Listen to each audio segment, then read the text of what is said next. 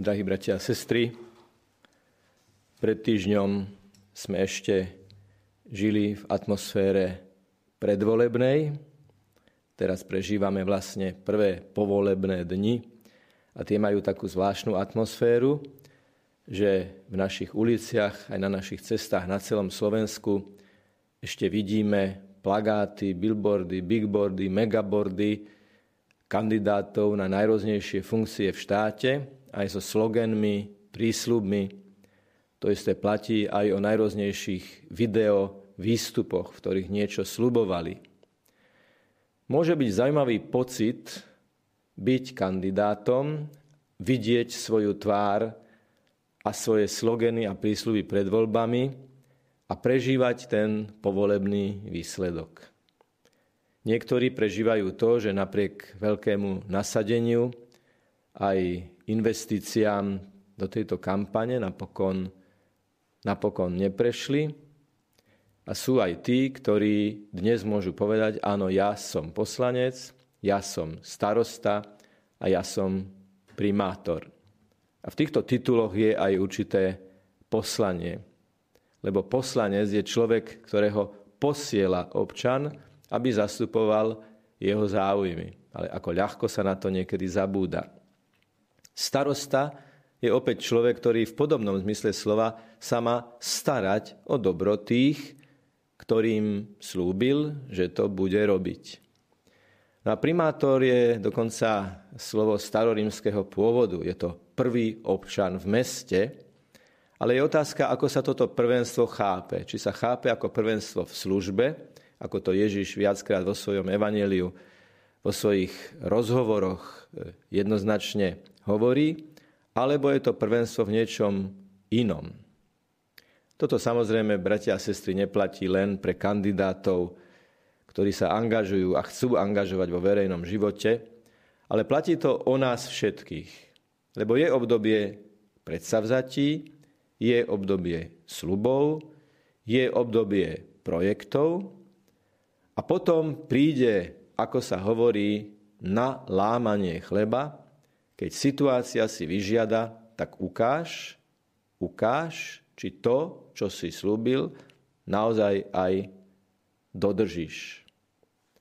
Tí, ktorí pred voľbami najrôznejších kontextoch slubovali, čo urobia pre svoje mesta, pre svoje obce, pre svoju krajinu, dnes zvolení už vedia, že to, čo slubovali, na nich dolieha ako záväzok. Že to, čo povedali, sa od nich očakáva.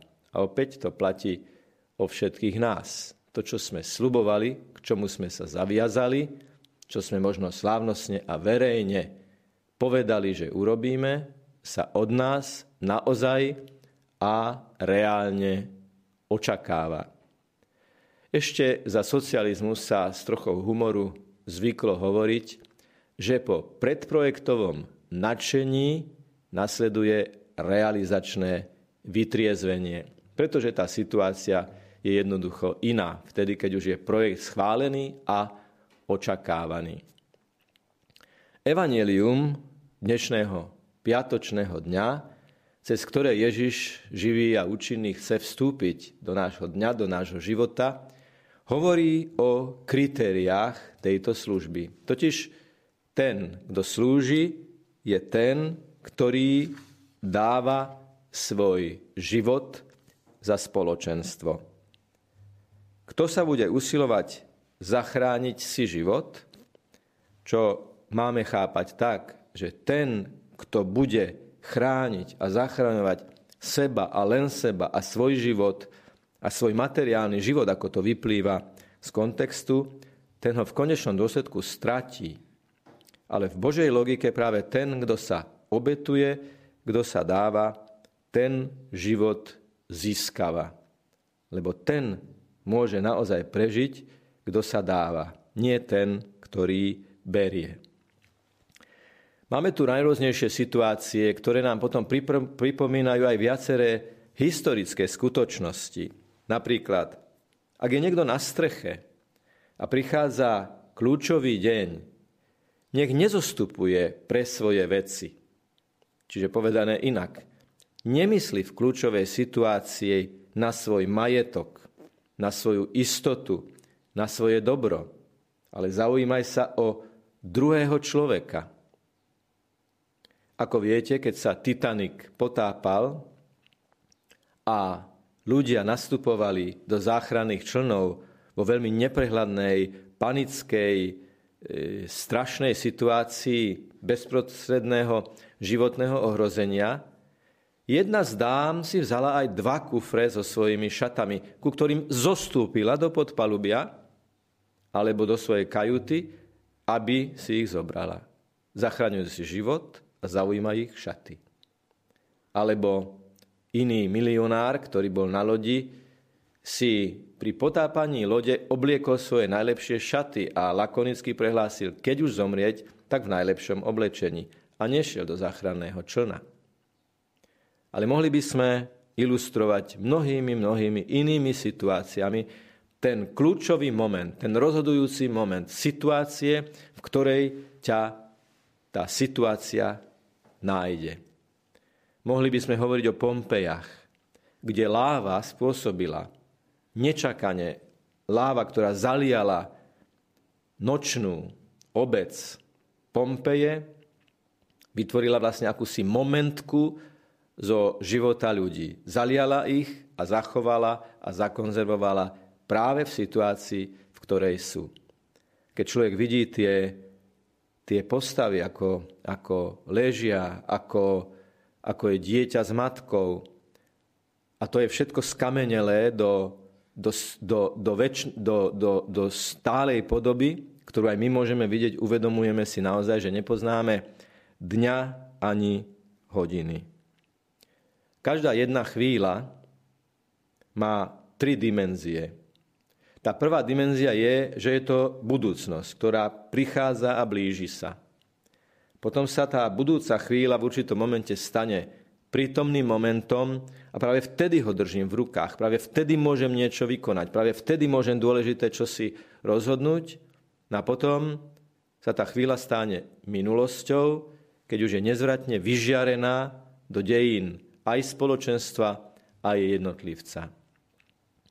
A tak sa v týchto dňoch je dôležité modliť za tých, ktorí preberajú zodpovednosť, postupne budú ešte bývalí starostovia a primátori zvolávať zastupiteľstva, aby sa uviedli tí, ktorí voľby vyhrali a začne proces, keď sa bude ukazovať, nakoľko tie predvolebné slova boli mienené naozaj vážne ale aby sme nehovorili len o tých druhých, týka sa to aj nás. My sme na začiatku tejto svetej omše olutovali naše hriechy a tým sme vlastne tiež vyjadrili a dokonca, dokonca v spoločenstve pred mnohými, že chceme byť lepší, že chceme ešte viac v našom živote a to, čo je najdôležitejšie, ešte viac lásky vo všetkom, čo konáme. Áno, my sme nikdy nerobili verejné prísľuby, nehovorili sme o verejných projektoch, ale každý náš život, každé naše vzťahy, ktoré prežívame, je taký mini projekt. Sice neviditeľný, verejne neznámy, ale v Božích očiach dokonale preniknutý a poznaný. Takže ak Ježiš hovorí, nepozerajte sa dozadu, to je minulosť.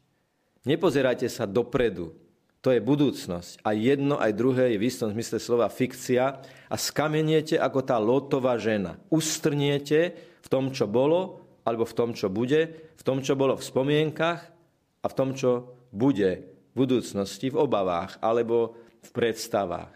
To, čo držíš v ruke, je prítomná chvíľa. A v tejto prítomnej chvíli sa žiada to jediné. Láska. Nezachrániť si život, ale ho obetovať za druhých, a vtedy si ho zachraňujem pre nebeské kráľovstvo.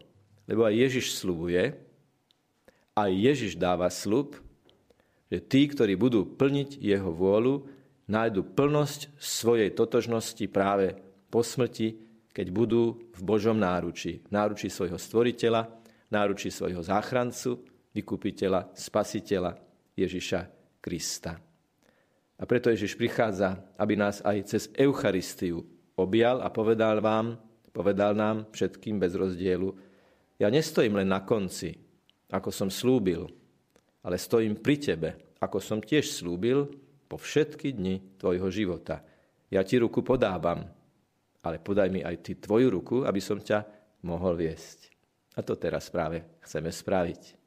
Nech je pochválený Pán Ježiš Kristus. Amen.